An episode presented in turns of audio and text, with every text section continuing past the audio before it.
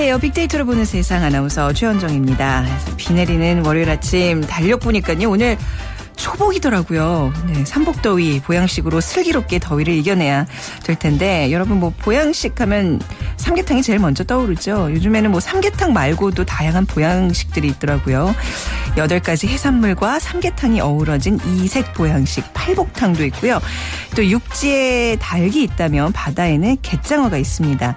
갯장어 이렇게 데쳐서 먹는 것도 굉장히 인기가 많고요.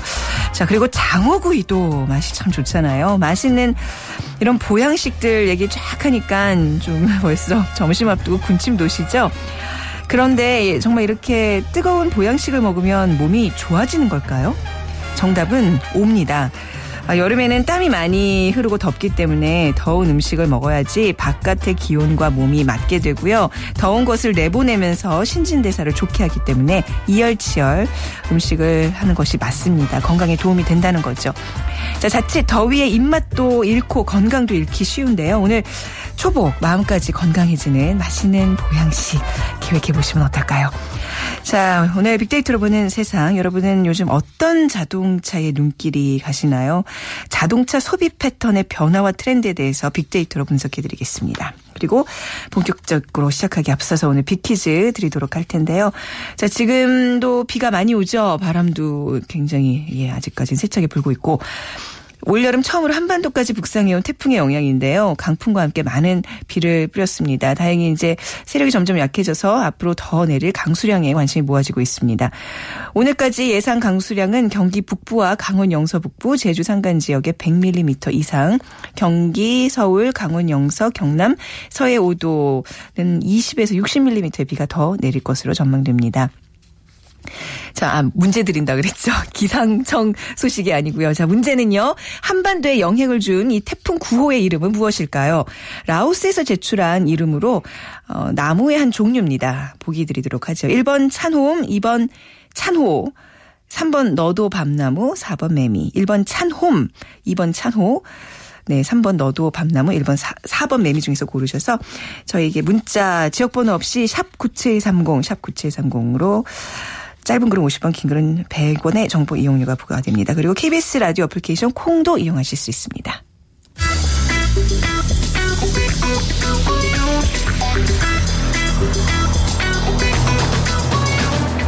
화제의 인물을 빅데이터로 만나봅니다. 핫 이슈 big people 위키프레스 정영진 편집장이 분석해드립니다. 네, 핫이슈 big people 위키프레스의 정영진 편집장과 함께하겠습니다. 안녕하세요. 네, 안녕하세요. 정영진입니다. 네, 오늘부터는 우리 정영진 편집장의 목소리를 매일 아침 들으실 수 있다는 거 미리 알려드리겠습니다. 네. 예, 좀 부탁드리고요. 네. 자, 지금 SNS상에서는 어떤 이슈와 어떤 인물들이 화제가 되고 있나요? 네, 뭐 먼저 지금 바로 올라온 것부터 좀 살펴보면요. 네. 이8.15 특사 올라왔습니다. 네. 박근혜 대통령이 광복 70주년을 기념해서 8월 아, 15일에 특별 사면을 하겠다. 지금 이런 얘기를 좀 아, 밝 밝히고 있는데 과연 어, 국민들 이 눈높이에 맞는 특사가 이루어질지 혹은 뭐 음. 이전에 많은 특사들이 좀 그랬듯이 또 많은 좀 논란들이 있을지 한번 좀 지켜봐야 될 것 같고요. 공평한 특사라 그래야 될까요? 일정 뭐 그런 그 특정 계층만 특사의 네. 대상이 안 됐으면 좋겠습니다. 네. 그리고 전인지 네. 선수가 지금 어 굉장히 어 많은 네. 분들의 관심을 좀 받고 있는데 20세입니다. 아주 젊은 선수고요. 골프 선수인데 네. US 오픈 우승을 했습니다. 그렇죠. 네. 예, 8언더파로 극적 역전승을 거뒀는데 어, 이렇게 그 메이저 대회에서 우승한 음, 또 아주 훌륭한 또 기록을 또 남기게 됐고요. 네. 호아킨 구스만이라는 멕시코 마야광도 키워드에 올라왔는데 네. 어, 멕시코 마야광 호아킨 구스만은 어, 지금 두 번째 탈옥을 했다고 하죠. 어, 떻게 탈옥을 그렇게 쉽게 하죠? 그러니까 샤워실 밑으로 네. 10m를 파들어 갔다는 건데 완전 쇼생크 그 탈출 그렇죠. 그 예. 영화잖아요. 영화 예. 같은 탈출을 했는데 네. 사실은 네. 이것도 좀 아마 본인 혼자는 음, 못했을 것이다. 누군가 도왔을 있었다. 것이다. 네. 이렇게 지금 얘기들이 나오고 있습니다. 아, 과연 이 검은 커넥션 어떻게 또 밝혀질지 음, 네. 한번 봐야 될 것 같고요. 그 외에도 뭐 김무성 당 대표, 새누리당 당 대표도 키워드 상위에 좀 올라와 있고 지금 취임 1년이 됐거든요. 네. 또 손연재 선수 어, 유니버시아드 대회에서 금메달을 땄죠. 네. 또 김영만 씨 기억하실지 모르겠습니다만 그 종이접기 달인입니다. 최근에 한 프로그램에 출연을 하면서 또 많은 관심을 어제 그리고 그제 이렇게 많이 받았고요. 네. 뭐 태풍 낭카 아, 지금 새로 올라오고 있다고 하죠. 뭐 이런 등등의 키워드들이 아, 많은 네티즌들 관심을 모았던 키워드로 어, 볼수 있겠습니다. 네. 자, 오늘 좀 빅피플 중에 먼저 김무성 새누리당 대표 얘기를 할 텐데요. 네. 취임한 지 1년밖에 안 됐어요. 그 하도 이 뭐 다사다난했던지라 네. 노출 빈도가 높아서 그런지 한 3, 4년 하신 것 같은데. 워낙 뭐 이제 인지도도 있었던 네. 뭐 정치인이고 해서 더 그럴 것 같긴 한데요. 말씀하신 것처럼 일이 참 많았습니다. 네. 작년 7월 14일 전당대회를 통해 선출이 됐고 뭐 730 재보선, 429 재보선 아, 그리고 공무원 연금 개혁과 성완종 리스트 또 이완구 전 총리 교체 파문 뭐 국회법 개정안 위헌 논란 굵직굵직한 현안들을 겪었죠. 그래서 이제 그 서해 등을 오늘 오전에 밝혔는데 어 그리고 이 김 대표는 사무총장 음, 새로 이제 인사를 했습니다. 네. 황진하 의원을 뽑았고요. 제1사무부총장에 홍문표 의원을 임명을 했는데 어, 이 두 사람이 할 일은 이제 아무래도 이제 다음 총선에 어, 공천에 가장 큰 영향을 미칠 사람들이거든요. 음. 굉장히 중요한 인선이 있었고요. 네. 어, 이제 또 어, 유승민 전 원내대표 후임자를 선출하는 일도 이제 아마 맡게 될 텐데 네. 어, 내년 뭐 20대 총선 어, 전략이라든지 또 당청 관계 방향 어떤 이제 입장을 또 정리할지도 이제 관심이 많이 좀 모아지고 있습니다. 네, 원유철 의원이랑 이제 김정은 의원이 각각 원내대표랑 정책위의장에 이제 단독으로 이렇게 네. 낸 걸로 알고 있는데 뭐 예. 자, 그리고 취임 이후에도 참 많은 일들이 있었잖아요. 그렇습니다. 온라인에서의 평가도 한번 살펴볼까요? 네, 지난 한 해 동안 김무성 어, 대표 관련 트윗이 한 106만 8,803건 정도가 있었습니다. 네. 어, 가장 트윗이 많았던 때를 좀 살펴보니까 지난 한 해 동안요. 노무현 전 대통령 6주기 추도식 이때 참석한 이후에 어, 노전 대통령의 아들인 건호 씨가 김무성 대표에게 일가를 좀 했었죠. 네. 예, 이때 이제 많은 어, 논란들이 좀 있었고요. 그때 이제 뭐 NRL 포기 발언에 대한 비판이라든지 뭐 예고 없이 찾아온 뭐 무례했다 이제 이런 거에 대한 어, 노건호 씨의 이제 비판이 좀 있었고요. 이때 당시 하루 어, 트윗이 한 2만 5천 건 이상 어, 등장을 했었습니다.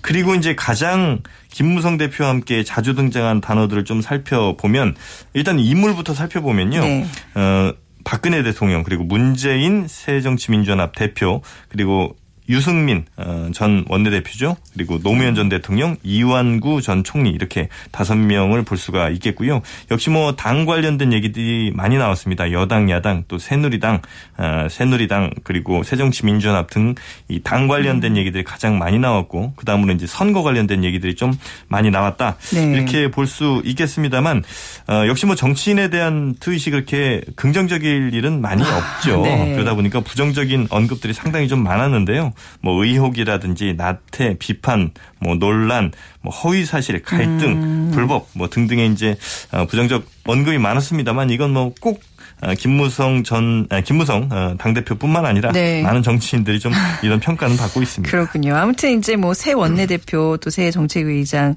함께 심기일전 좀 당을 이끌어 가야 되겠습니다. 네. 자 그리고 반가운 소식 손연재 선수가 유니버시아드 대회에서 처음 금메달이죠. 그렇습니다. 네. 네, 어, 유니버시아드 체육관에서 열린 2015 광주 유니버시아드 리듬 체조 네. 개인 종합에서 우승을 차지했는데 리본, 곤봉 종목 등에서 뭐 각각 18점을 넘어섰고요. 어, 볼 후프 역시 다 18점을 넘겼습니다. 네. 그러면서 총점 72.550 점을 획득하면서 우승을 했는데 아무래도 뭐 첫 우승이다 보니까 손연재 선수도 굉장히 좀 기뻐했었고요. 어, 여기에 많은 또 응원 댓글들도 함께 좀 달렸습니다. 어, 또 연기도 꽤 괜찮았다고 또 네. 어, 평가들이 나오고 자신감 있고요. 넘치는 모습이었었어요. 네. 네. 다만 그런데 이 긍정적인 메시지만 있었던 건 아니고요. 네. 어, SNS라든지 뉴스 댓글을 통해서 좀 살펴보면 어, 부정적 언급량도 적지 않았습니다. 네. 이게 이제 왜 그러냐? 어, 이거 부당한 홈 어드밴티지가 좀 있었던 것 아니냐? 음. 이런 의견들이 많았거든요. 특히 이제 리본 연기가 논란이 많았는데 매듭이 두 번이나 묶이는 실수를 했음에도 이거 감점이 없었던 거 이거 정당한 거냐? 이제 이런 네, 목소리가 네. 나오는 거죠. 긍정적 단어로 살펴본다면 뭐 자랑스러운, 아름답다, 잘하다, 밝다, 또 우승, 전망, 어, 완벽, 빛나다 등의 단어가 이제 긍정적 단어로 판단할 수 있겠고요. 부정적 단어로 보면 어, 몰아주기, 뭐 불공정, 소트니코바 얘기도 좀 네, 나왔고요. 네. 감점 이런 등의 단어들이 나왔는데 특히 뉴스 댓글 쪽에서는 부정적 언급이 많았고 SNS 쪽에서는 그래도 긍정적 비율이 상당히 좀 높은 편이었습니다. 글쎄요, 뭐 이번 어, 논란이 있긴 했습니다만 이 논란 잠재우는 거는 역시 그 오늘부터 또 어, 펼치게 될 종목들이 네, 있죠. 종목들 네. 결선이 있죠. 네. 누구도 의심하지 않을 연기를 맞아요. 펼치면 뭐 다 논란도 잠재워지지 않을까 싶습니다. 그렇죠. 실력으로 또 더 문제 보답해 줬으면 좋겠습니다. 네. 자 오늘 소식 여기까지 듣겠습니다. 감사합니다. 네, 고맙습니다. 네, 위키프레스 정영진 편집장이었습니다. 자. 네, 다시 한번 big 퀴즈 좀 드리도록 할게요. 자, 올여름 처음으로 한반도까지 북상해온 태풍의 이름을 맞춰주시면 되는데요. 라오스에서 제출한 이름 나무의 한 종류라고 합니다. 태풍 9호의 이름 1번 찬홈, 2번 찬호, 3번 너도 밤나무, 4번 매미 중에 고르셔서 샵9730 지역 지역번호 없이 샵9730 짧은 글 50원 긴 글은 100원의 정보 이용료가 부과됩니다. 여러분들이 또 재미난 이야기와 함께 보내주시면 저희가 푸짐한 상품과 상품 드리도록 하겠습니다.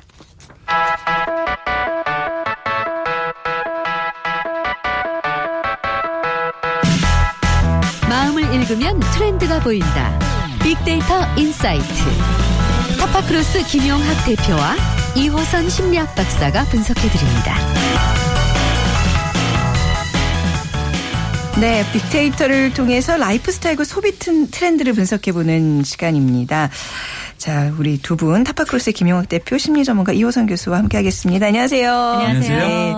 자, 오늘 어, 차 좋아하시는 분들 귀 기울여 주시면 좋을 것 같네요. 자동차 소비에 대해서 좀 얘기를 할 텐데요. 글쎄요. 어떤 뭐 자동차 소비라 그러면 어떤 특징이 있는 건가요? 네. 어제 그제 주말이었는데 네. 두 분은 어디 야외 다녀오셨나요? 저는 광주 유니버시아드 대회에 있었습니다. 아, 뭐 네. 먼길 다녀오셨네요. 네. 저는 방콕에 있었습니다. 아, 그렇죠. 아 방콕이야. 아, 깜짝이야. 네. 최근에 네. 주말에 네. 교회에 나가면은 네. 고속도로나 지방도로나 할 것 없이 차들이 굉장히 밀려 있잖아요. 네. 그 밀려 있는 모습을 보면 전과 지금이 굉장히 다른 게 보이는데요. 정말 어 이 차종은 이름이 뭐지 싶을 아, 정도로 새로운 차가 있다거나 네네. 차량의 색깔도 예전에 비해서는 굉장히 다채로워졌거나 예전엔 다 검은색 차는 검정색 차였는데 그렇죠. 요즘 그렇습니다. 네. 그리고 우리나라 차가 아닌 수입차의 비중도 네. 굉장히 늘어난 거를 살펴보실 수가 있습니다. 그리고 또 강원도 쪽의 도로를 가면 굉장히 굉음을 울리면서 동호회 일단의 무리가 달려가죠. 네. 네. 모토바이크, 네. 바이스크를 타고 벌쓰면서 가는 분들 맞습니다. 네. 이게 주말에 이제 보통 현 이런 모습인데요. 사람들의 생활 수준이 올라가고 또 자신의 삶을 어, 영위하는 가치관이 변화하면서 음. 주말에 이런 야외 활동들이 굉장히 많아지는데 필수적인 네. 것이 자동차인 것이죠. 음. 그래서 사람들이 이렇게 다양한 모습으로 변화하게 된 소비자들의 이유가 무엇인지 네. 이런 부분에 대해서 오늘 좀 얘기를 해볼까 합니다. 그러니까 이거를 이제 드림카라고 얘기하는 사람들 있잖아요. 드림카에 담긴 그 뜻이 음. 많은 걸 의미하고 있을 것 같아요. 사람들의 소비 이 드림카를 이렇게 지향하는 심리는 뭘까요? 드림이잖아. 아, 그러니까 그 드림이 도대체 그 dream이잖아. 어, 사고 싶다, 갖고 그 싶다. 스펠링이 뭔지 모르겠지만 네, D R E A M 그렇죠. 교수님 왜 네. 그러세요? 네. 꿈꾸는 게 아니라 네. 우리가 또 꿈꾸고 싶은 게 바로 음. 이 dream car일 텐데 일단은 네. 있어 보인다는 게 가장 첫 번째죠. 네. 우리도 이제 살아가면서 늘 짓눌려 살지만 한 번쯤은 좀 있어 보이게 살고 싶잖아요. 음. 그 꿈을 이룰 수 있는 몇 안 되는 방법 중에 하나가 이 자동차거든요. 네. 왜냐 무한 할부가 되잖아요. 음. 어, 이거저거 이자를 좀 많이 내서 그렇지 무한 할부가 일단 되고 적어도 집 처럼 어마어마하거나 땅덩이처럼 보이지 않는 것이 아니라 매일 사용하면서 네. 나와도 함께 지내지만 다른 사람들에게 보여줄 수도 있고요. 음. 거기다가 네. 일단은 우리가 자동차를 좋은 걸 타고 있다 그러면 이걸 통해서 사람들은 생각하죠. 아, 저 사람은 집도 좋을 거야. 아, 맞아요. 아, 저 사람 잘 사는 것 같아. 이렇게 네. 비싼 차 모는 거 보면 네. 일종의 자동차, 이 드림카가 부의 상징이자 성공의 네. 상징이 됐거든요. 나의 간판처럼 그렇죠. 여겨지는 거죠. 내가 네. 월세를 살지언정 그 값비싼 외제차를 네. 어, 과감하게 살 수 있는 건 보여주는 문화가 또 한몫을 하는 거라 음. 실제 어, 나도 달리고 싶다라는 이런 스피드에 대한 욕망도 있겠지만 내가 겉으로 보여주는 것을 통해서라도 나의 성공과 또 내가 이 정도는 내가 살 수 있고 이 정도는 내가 보여줄 수 있다라는 자기 성공의 한 부분 조각으로서의 네. 역할을 하고 있기 때문에 이게 드림카가 아닌가 싶습니다. 그렇군요. 음. 보여지는 것에 어떤 초점을 좀 맞추고 있다. 네, 네. 네, 우리 일상 속의 자동차 산업에 대한 빅데이터를 살펴보면 어떤 내용들이 담겨 있을까요? 네, 먼저 그 국내 자동차 산업 시장을 한번 살펴봤는데요. 국내 완성차 업체로서는 지금 참 내후외환의 위기라고 볼 수가 있습니다. 네. 해외 시장에서는 엔 유로화의 약세로 인해서 해외 경쟁 업체들하고의 경쟁 심화가 이루어지고 있고요. 국내에서도 수입차 브랜드들하고 경쟁하느라고 네. 힘들어하고 있죠.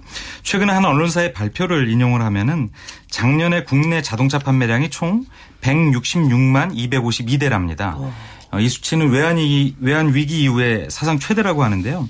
이 중에서 국내 완성차 업체의 판매량이 약 146만 대로 1996년보다는 오히려 18만 대가량이 줄은 수치라고 하네요. 어, 네. 반대로 수입차는 1999년에 96년에 비해서 약 19배가 증가한 네. 19만 대로 점점 어, 늘어가고 있는 추세군요. 예, 네. 통계를 보아도 수입차의 점유율이 굉장히 많이 늘어났죠.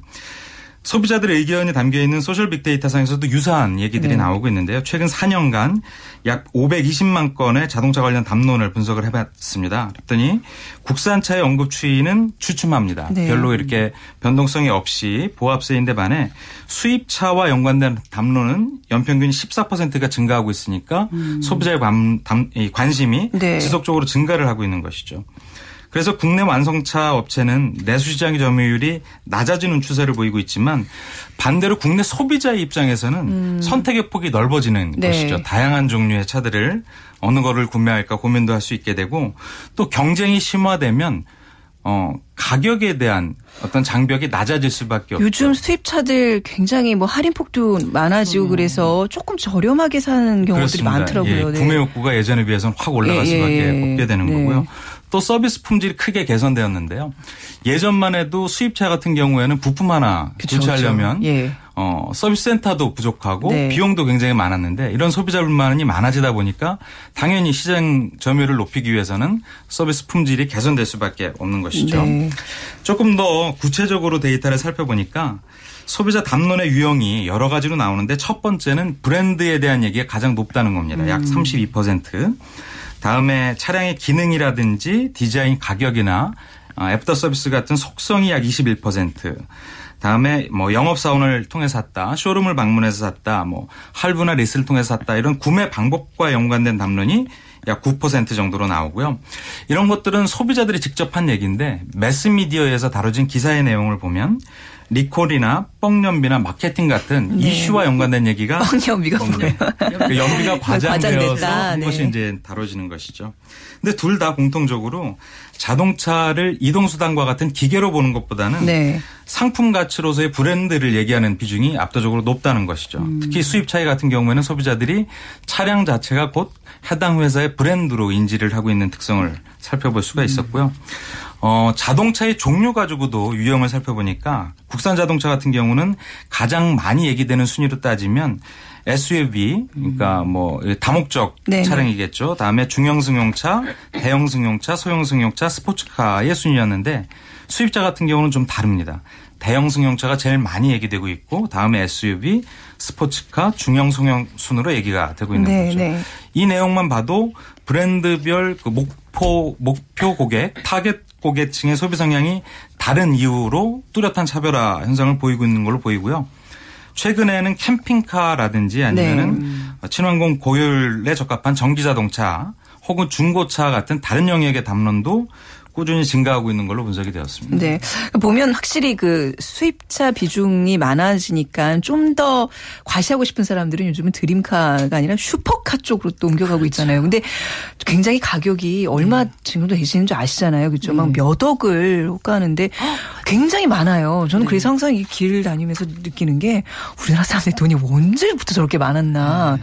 그런 마음이 좀 들거든요. 그 돈도 많다 이런 생각도 들고 아 이거 조심해야 되겠다. 네, 그렇죠, 그렇죠. 네. 사고 한번 나면 전 재산이 날아가죠. 음. 이게 이제 특별히 강남 쪽에서는 정말 그 외제차들 많고요. 뭐 네. 뭐 빤쭈, 뭐 이렇게 뱀배, 뭐 이런 네네. 네. 차들이 뭐 굉장히 많다 보니까 네. 이렇게 차를 몰고 가다 보면 저는 아, 저희 집에 아주 작은 꼬마 차가 하나 있어요. 네. 우리나라에서 나온 이제 그 현기차에서 나온 이제 조그만 차가 있는데 네. 그 몰고 가다 보면 혹시라도 그분들 차에 닿을까봐 네, 살짝 살짝 조심하게 되는데 물론 이제 뭐 잘 사는 분들이 좋은 차 타는 거뭐 음. 어떻게 하겠어요. 그거 막을 수는 없는데 문제는 살림살이가 그렇게 안 되는데도 불구하고 네. 사실 우리가 경우. 왜 네. 강남 뭐 강북 뭐 서울이다 도심이다 뭐 이런 얘기하면서 상대적 박탈감 이야기를 네, 하잖아요. 네. 우리도 살다 보면은 우리 집은 그리 같고 옆집만 가도 어마어마하고 의리의리하게 사는 네, 집 네. 많잖아요. 그런데 그런 것들을 그나마도 좀 이렇게 상쇄할 수 있는 게 뭘까? 음. 살수 있는 소비재거든요. 네. 그 소비재 중에서도 제일 좀 폼나는 게 뭔가 자동차거든요. 이 자동차다 보니까 특별히 남성들 같은 경우는 자동차가 일종의 스피드이자 남성의 또 상징이기도 하기 네네. 때문에 차 한 대를 어떤 거를 구입하느냐에 따라 가지고 나의 흥망성쇠가 거기에 다 있다고 음, 느끼는 거죠. 음. 그러니까 이왕 살 거 세금 조금 더 내더라도 이왕 살 거 돈 조금 더 보태서 이왕 할부하는 거 조금 더 낸다 네. 생각하고 이런 그 수입차들을 요새는 또 많이 선택을 하는 것 아, 같아요. 아, 근데 자동차라는 게 감가상각비가 어마어마한 건데 이게 음. 과연 옳은 현명한 소비인지 잘 모르겠어요. 이게 그렇죠. 요즘 또 하우스포처럼 좋은 자동차만 타고 다니는 그 카푸어들도 음. 많다고 하는데 아니, 자동차가 네. 사실 네. 되게 비싼 거가 뭔 게 우리가 집이 있잖아요. 네. 한 5억짜리 집에 있는 분 세, 그 세금 얼마나 나오나 그럼 한 30만 원 나와요. 네. 그런데 자동차 뭐 한 3천만 원, 4천만 원 정도 외제차 같은 거 가지고 있는 분들 보면 자동차세가 한 30만 원 나온다는 거예요. 네. 가격이 게임이 안 되는데 세금 은 같아요. 음. 그러고 보면 자동차가 진짜 세금이 비싼 거거든요. 그렇죠. 네. 자, 우리 오늘 소비 패턴 변화 트렌드를 이제 분석하고 있는데 굉장히 좀 우려의 어떤 좀 목소리를 좀 담아봤습니다. 김 대표님, 자동차 산업은 제조사나 차량의 종류가 너무 많아서 그 분석할 빅데이터가 굉장히 많을 것 같은데 어떠, 어떠, 어떻게 나타났나요? 예, 그래서 이 많은 네. 거를 다 다룰 수는 없을 것 같고요. 네. 굵직한 트렌드 몇 가지만 골라서 소개를 드린다면 지금 말씀하신 것처럼 수입차가 크게 증가한 이면에 소비자들의 심리가 어떻게 음. 달라졌는지가 꼭 궁금해 하실 것 같은 거예요. 한마디로 정리하면 어 수입차 살만한데 음, 이런 네. 생각을 하고 계신 분들이 많아졌다는 것이죠.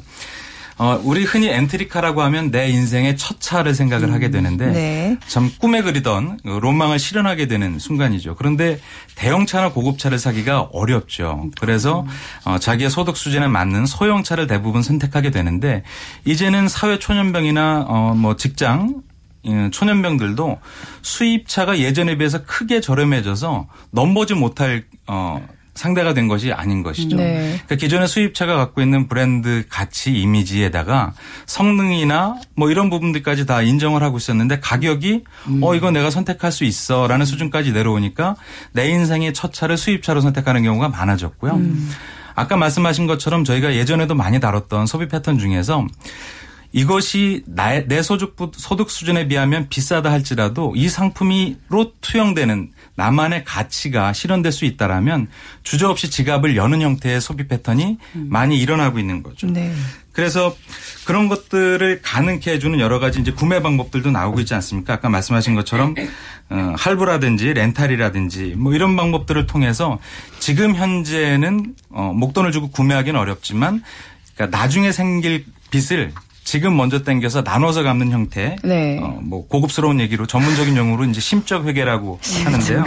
예, 그러니까 어, 현재의 지출을 미래로 유보해서 심리 부담을 줄이는 네. 그러니까 비합리적인 소비 형태를 저희가 심적 회계라고 얘기를 하는데요. 아, 네네. 저희가 신용카드 같은 거 가지고 어, 먼저 선결제하는 것도 같은 형태의 그러네요. 패턴이죠. 네. 네. 그리고 꼭 신차뿐만 아니라 중고차를 통해서도 자신이 그렇죠. 갖고 싶어 네. 했던 드림카를 구매하게 되는 그런 형태가 음. 일어나서 어 이제 소비자들이 수입차를 선택하게 되는 경우의 수가 많이 네. 나왔고요.